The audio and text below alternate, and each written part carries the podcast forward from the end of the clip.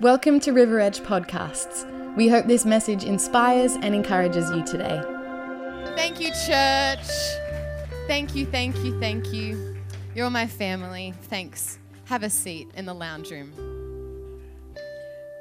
I was um, talking about this morning, um, earlier in the week, with one of my friends, and I was like, I wish I could just, we could all just sit around, you know, on the ground and we could just chat about this, but it'd probably go forever. Um, I feel like the conversation wouldn't stop, especially my dad in the room. but I just love that. I love, um, I love that Callum's talked about family this morning. I love that Dad's talked about family, and we've talked about Jesus. I feel like Callum essentially preached my message in a much nicer, more succinct way. So, succinct. So if um, if you zone out now, it's fine. You've already gotten the content. It's all good. Callum's done it. He's given you the main points. But if you want to stay with me, there's a little bit more unfolding that we'll do this morning. Um, but surprise, surprise, my nan asked me what I'd be speaking about today, and I said Christmas, and she's like, "Oh, that's a good idea." Uh, so she's she's great. She's an encouragement. Um, but I want to talk about one of the names of Jesus that is given to us in the Bible, which is Emmanuel, which means God with us. And I think that um, that alone, those three words, should just move us this morning in such a way where we are so grateful for what God's done for us that He chose to come. Because um, I was thinking about this God with us statement and how profound it is, and the fact that in the Old Testament, they learn about God that He was around them. They learned that God was for them and over them. But it isn't until Jesus came that it was proclaimed that God was with us.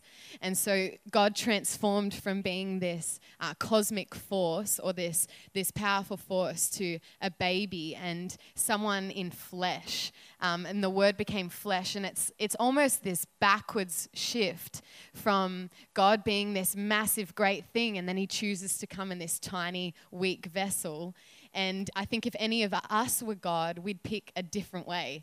We'd pick that, um, you know, I come in in blazing glory with the whole the whole sky afire, you know, and say, I have come. it is me, God. Um, but but God chose to do it a different way. So I just want to I want us to t- talk about that this morning, to dwell on that, to unfold that. Um, so that Christmas has an, a new meaning to us because there's a lot of us that have done many of many Christmases in our life, but I want it to have a fresh meaning. So this morning my heart is that we will just get a new reverent awe for our God, that we'll understand his sovereignty, that we'll understand the power of him coming to earth in a new way.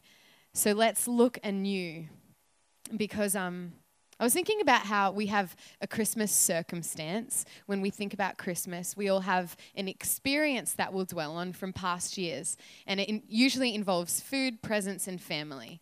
That, and not getting a car park. So those that's the that's the usual Christmas experience. But then separate from that, we have the Christmas truth, which is this story and so it's important for us at this time of year, come December, that, that we don't allow the Christmas circumstance to be the only thing that we think about, but allow the Christmas truth to reign over it and to be infused with it, um, to enhance and, and um, what's the word? Improve our Christmas circumstance. Allow the Christmas truth to seep into what your December 25th looks like the truth of Jesus. And so it says in Isaiah 7, and this is a prophecy about Jesus, one of the ones that Dad was talking about.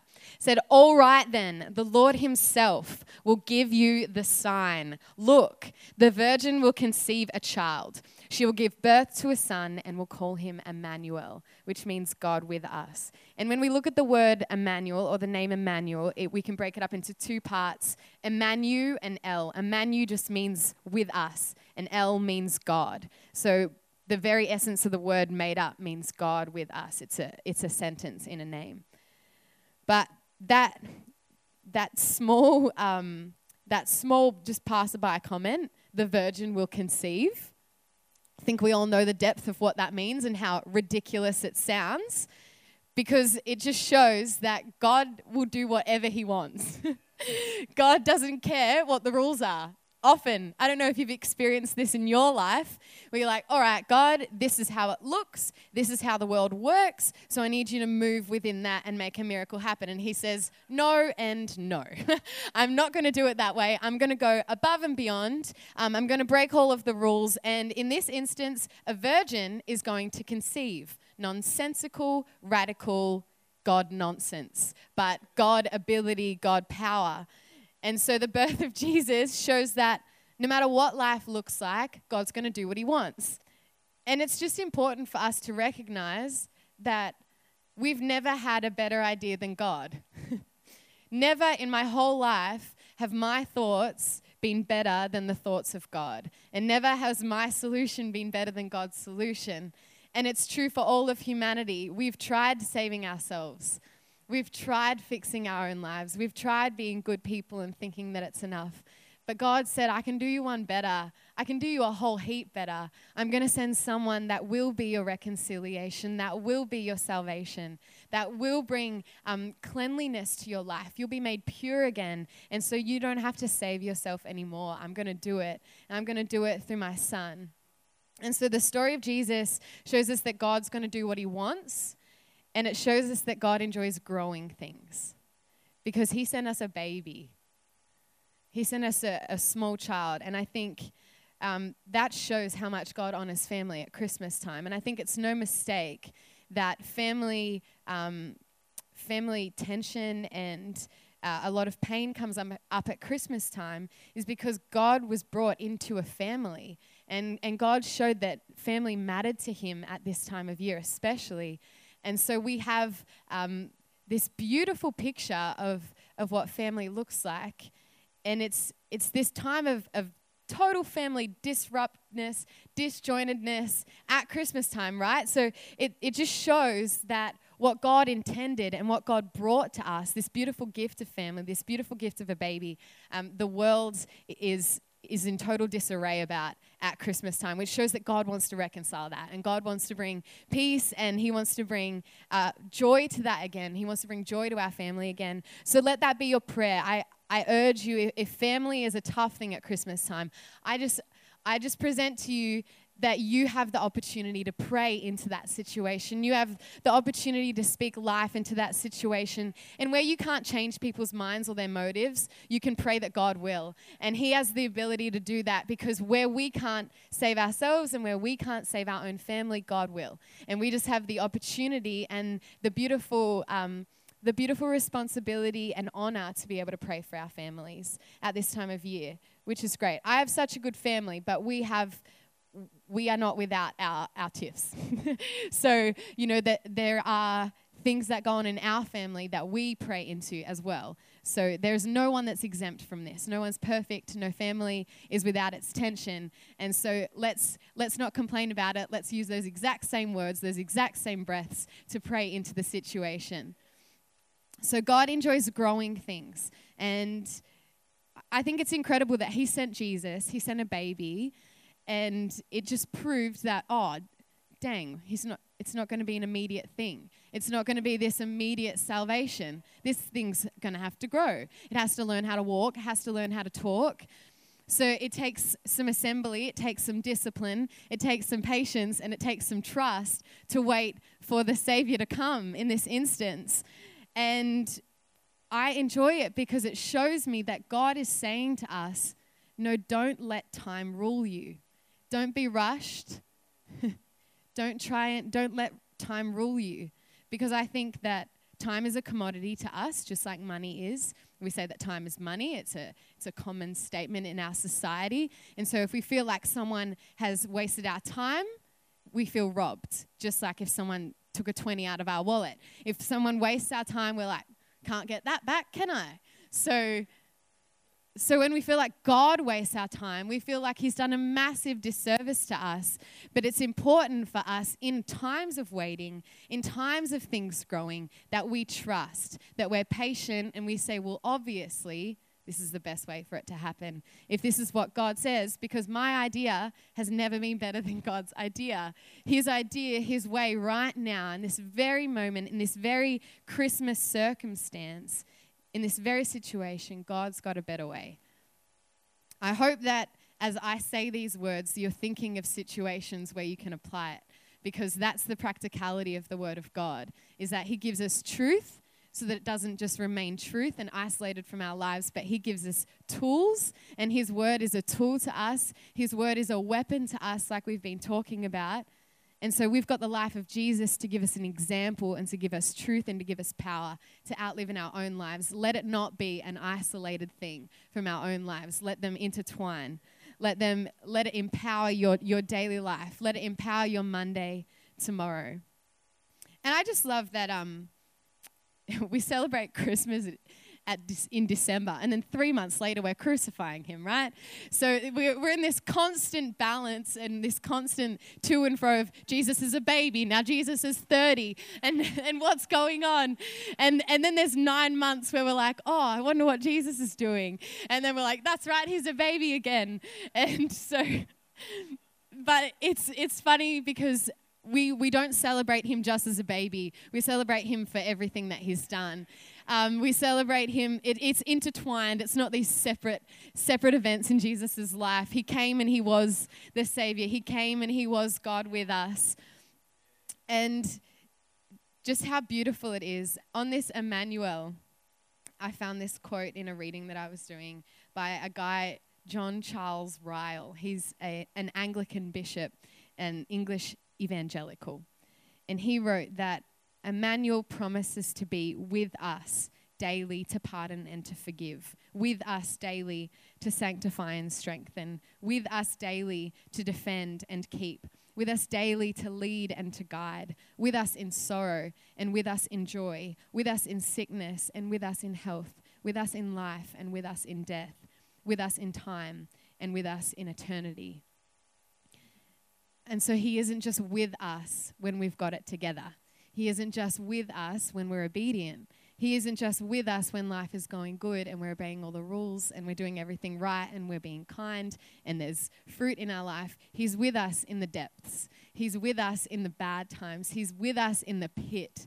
He, he isn't a God that, that chooses when it's convenient to be with us. He's, he's committed He's in this with us. He's committed to all of life's ups, ups and downs because he knows what humanity is like. And I think often we will um, we'll just get down on ourselves because we failed God again. But we have to understand that God made us human. He made us, so He understands us. It says in, in the Bible, it says that He knows their hearts because He made them. And so he knows that we're capable of sin and he knows that we're capable of hurt and he knows that we're capable of doing damage. But he created us in this way. And so he wants to empower our humanity. He wants to make us the best versions of ourselves. And he understands 100% completely to. Um, just the whole entirety of humanity, how hard it is.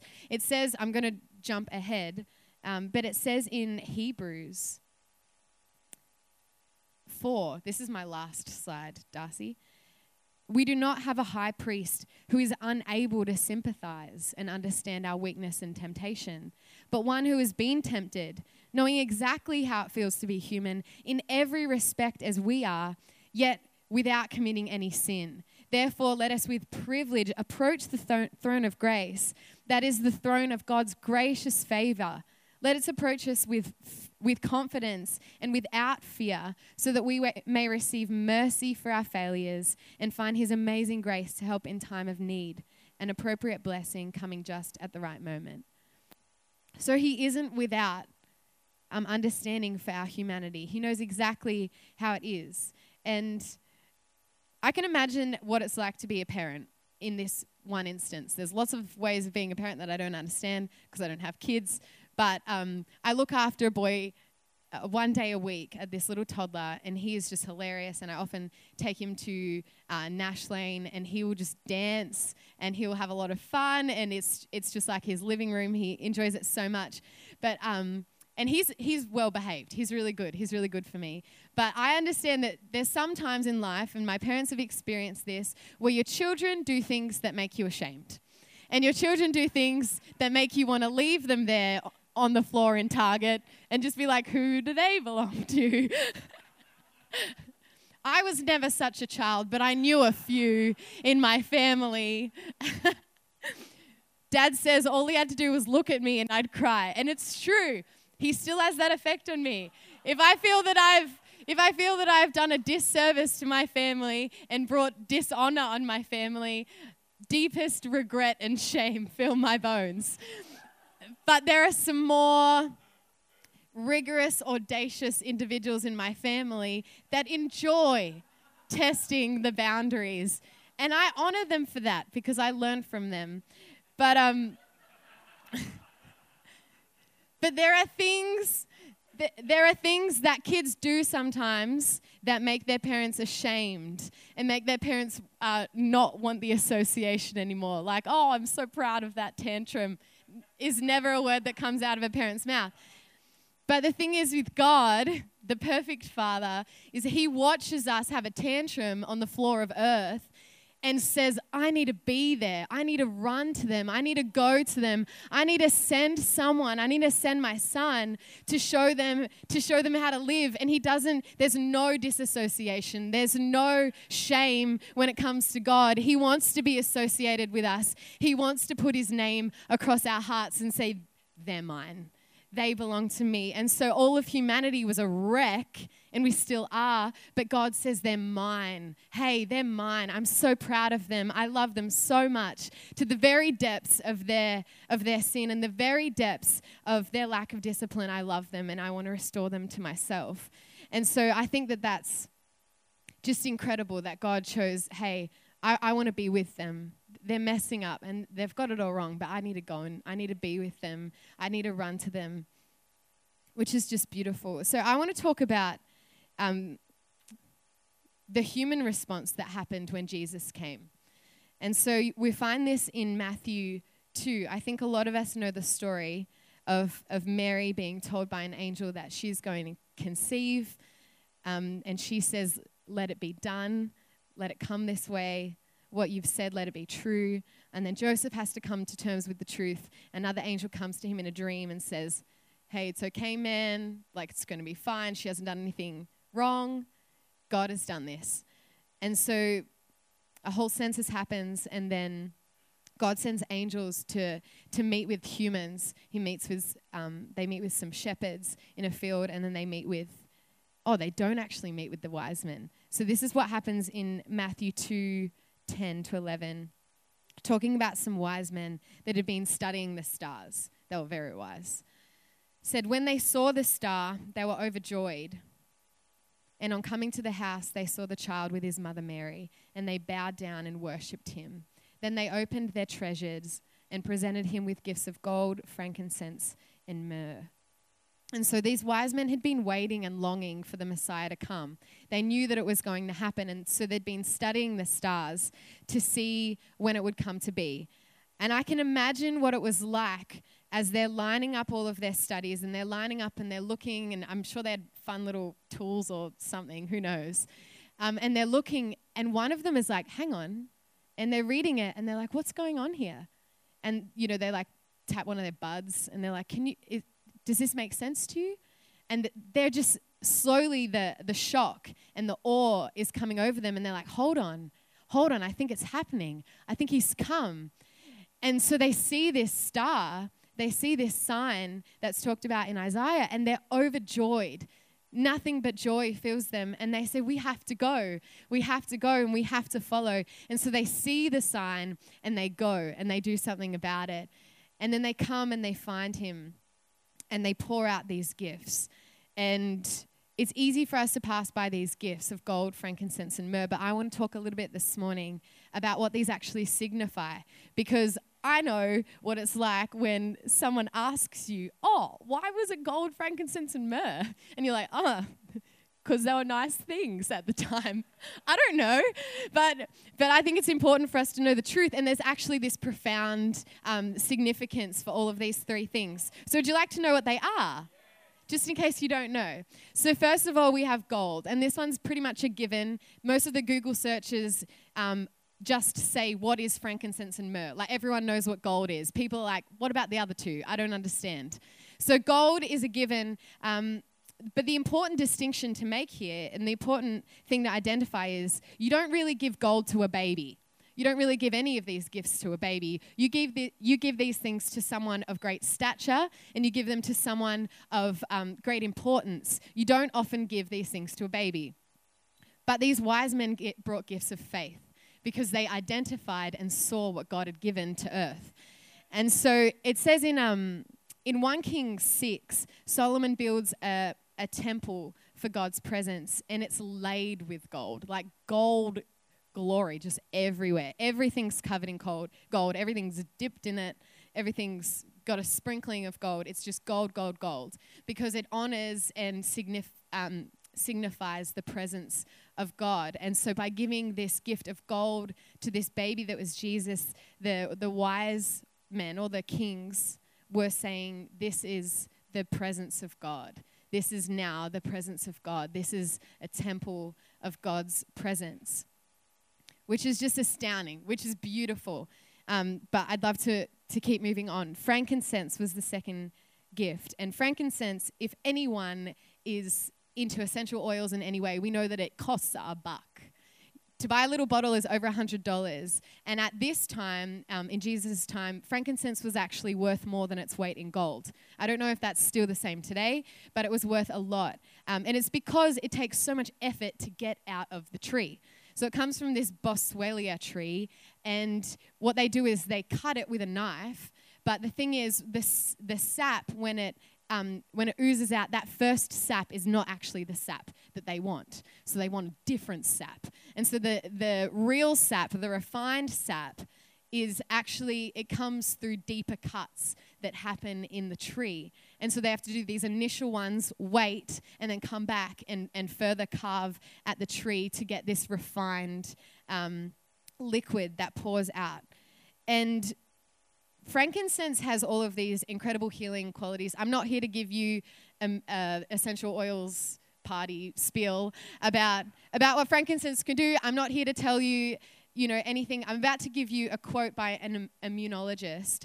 I'm not here to to give you like I'm not a doctor, okay? I'm not a doctor, and so what I say, I'm just regurgitating what what people have said, but I want it to resemble Jesus. I hope that that's that that's what I achieve this morning. But the thing is, um, frankincense was burned as an incense in the Old Testament. For any of you that understand that, you know, sacrifices were given in the Old Testament to uh, to bring reconciliation for everyone's sins, to cover sins, so that God, uh, so we'd be blameless in the sight of God. So frankincense was used as one of these incenses, incense burnings, um, to to give a pleasing aroma. And so by giving frankincense to Jesus, it foreshadowed that he would be the incense, he would be the sacrifice, he would be the one that would atone for our sins. Um, so it has this Old Testament and now New Testament significance. And so this immunologist, Mahmoud Suhail, I should have called him up, asked him how to pronounce his name.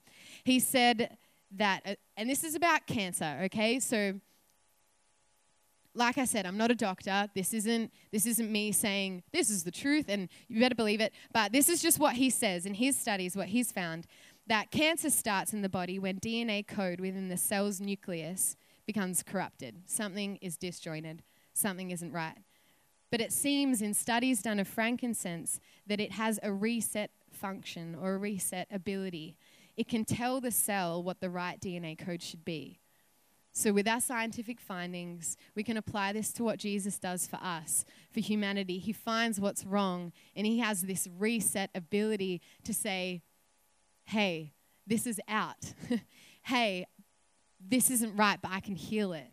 And I can come and I can restore it to how it's meant to be which is just beautiful. And I thought it was cool the fact that frankincense is only achieved by cutting and achieved by the continual cutting. I think that that's a, a really incredible, you know, they were giving this to a baby, but we knew what was coming for Jesus the lashings and the whippings. And so it's this, this beautiful refining that comes only through repeated injury on this tree, just like Jesus was repeatedly injured for our sins. And what flowed out of him was the refining thing in our lives. And so it says in Isaiah 53 He was pierced for our transgressions, He was crushed for our iniquities. The punishment that brought us peace was on him, and by his wounds we are healed. And so everything that the significance of this tree being crushed, this, this tree being cut open so that this healing, uh, refined liquid can pour out. The same goes for us. Everything that He endured was so that we could benefit. Everything that was cast on Him, He didn't deserve an ounce of it. It says in, in Isaiah 53 in that prophecy that we thought that God was punishing Him. You know, all the people around were saying He brought this on Himself.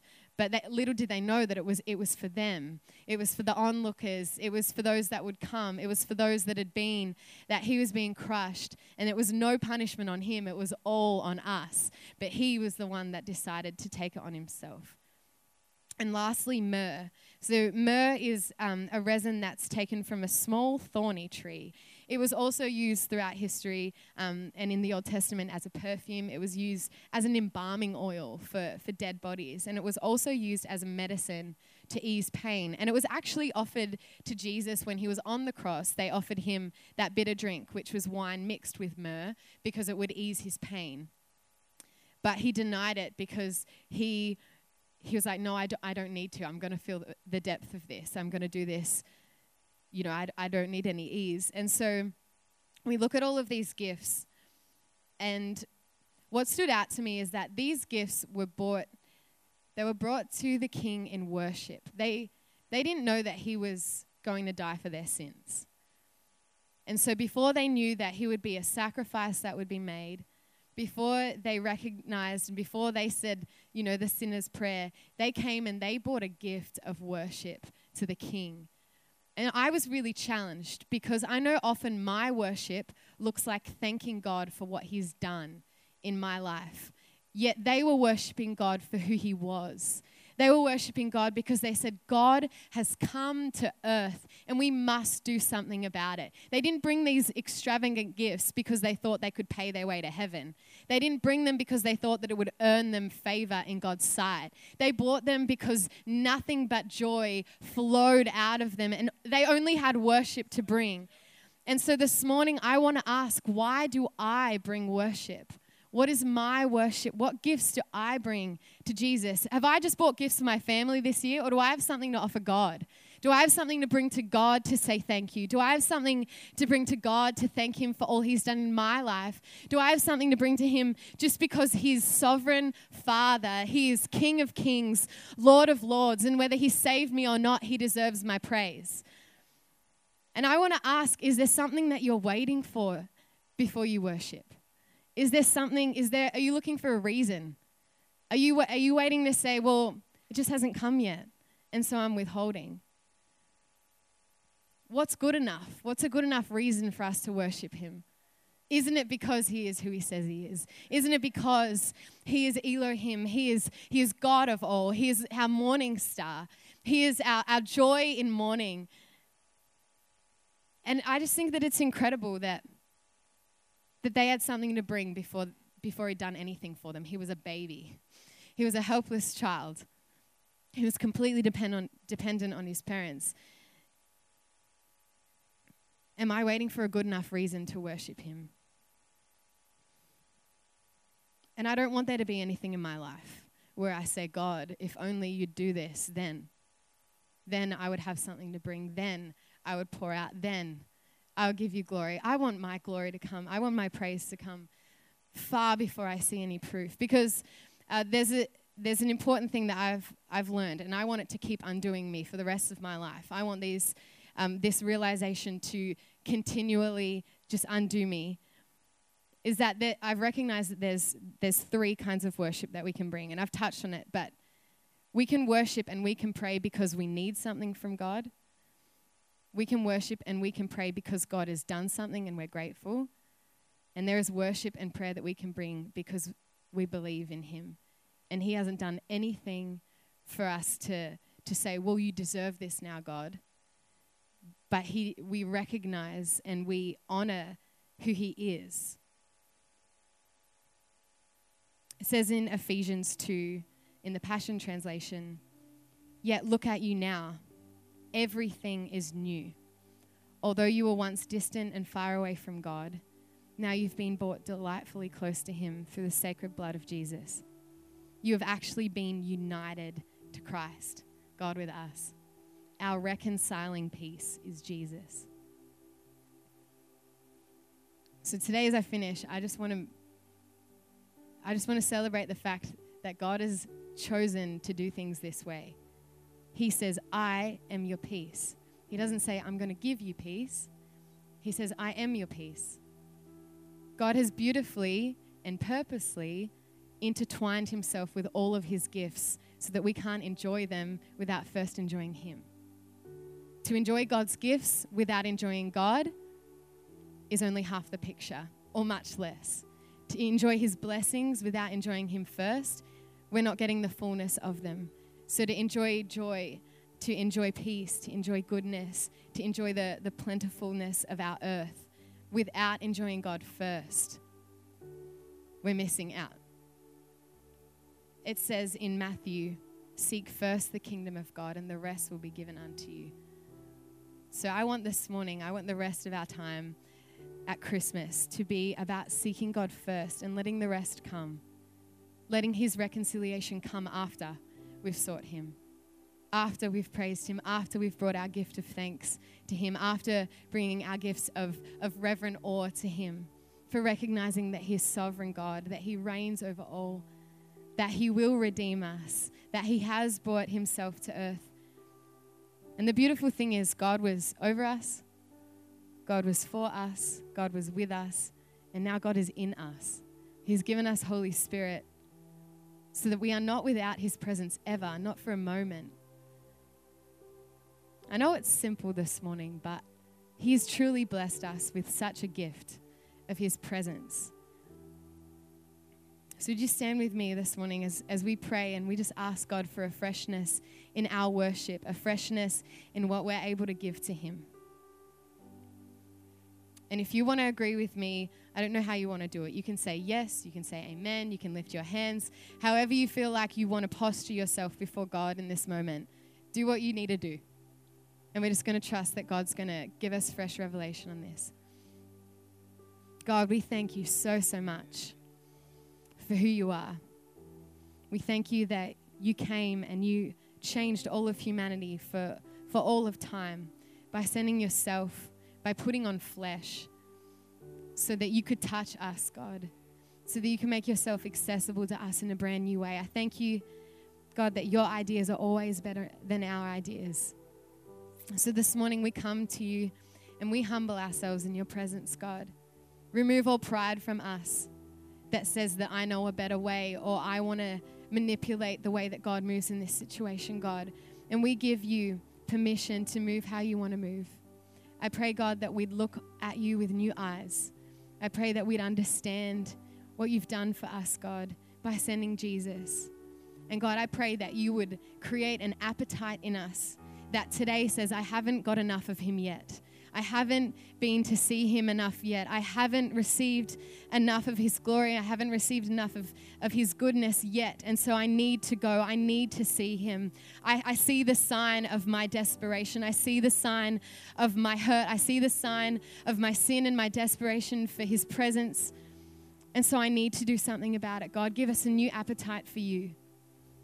Before we fill up on anything else, God, give us a new appetite for you. And may this unleash something brand new in our worship, something brand new in what we're able to give, God.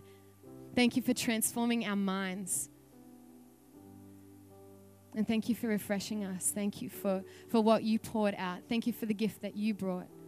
And Father, we just want to give to you this morning. We want to give to you with our lives. May our lives be living sacrifices, a pleasing aroma to you, God. May everything that we pour out bring you glory and represent you, Jesus. Thank you for what you've done for us. Amen. Thanks for joining today. It would be so awesome to see you at church this Sunday. If you'd like to know more about service times or simply want to find out more about church, head to our website, riveredgechurch.com.au.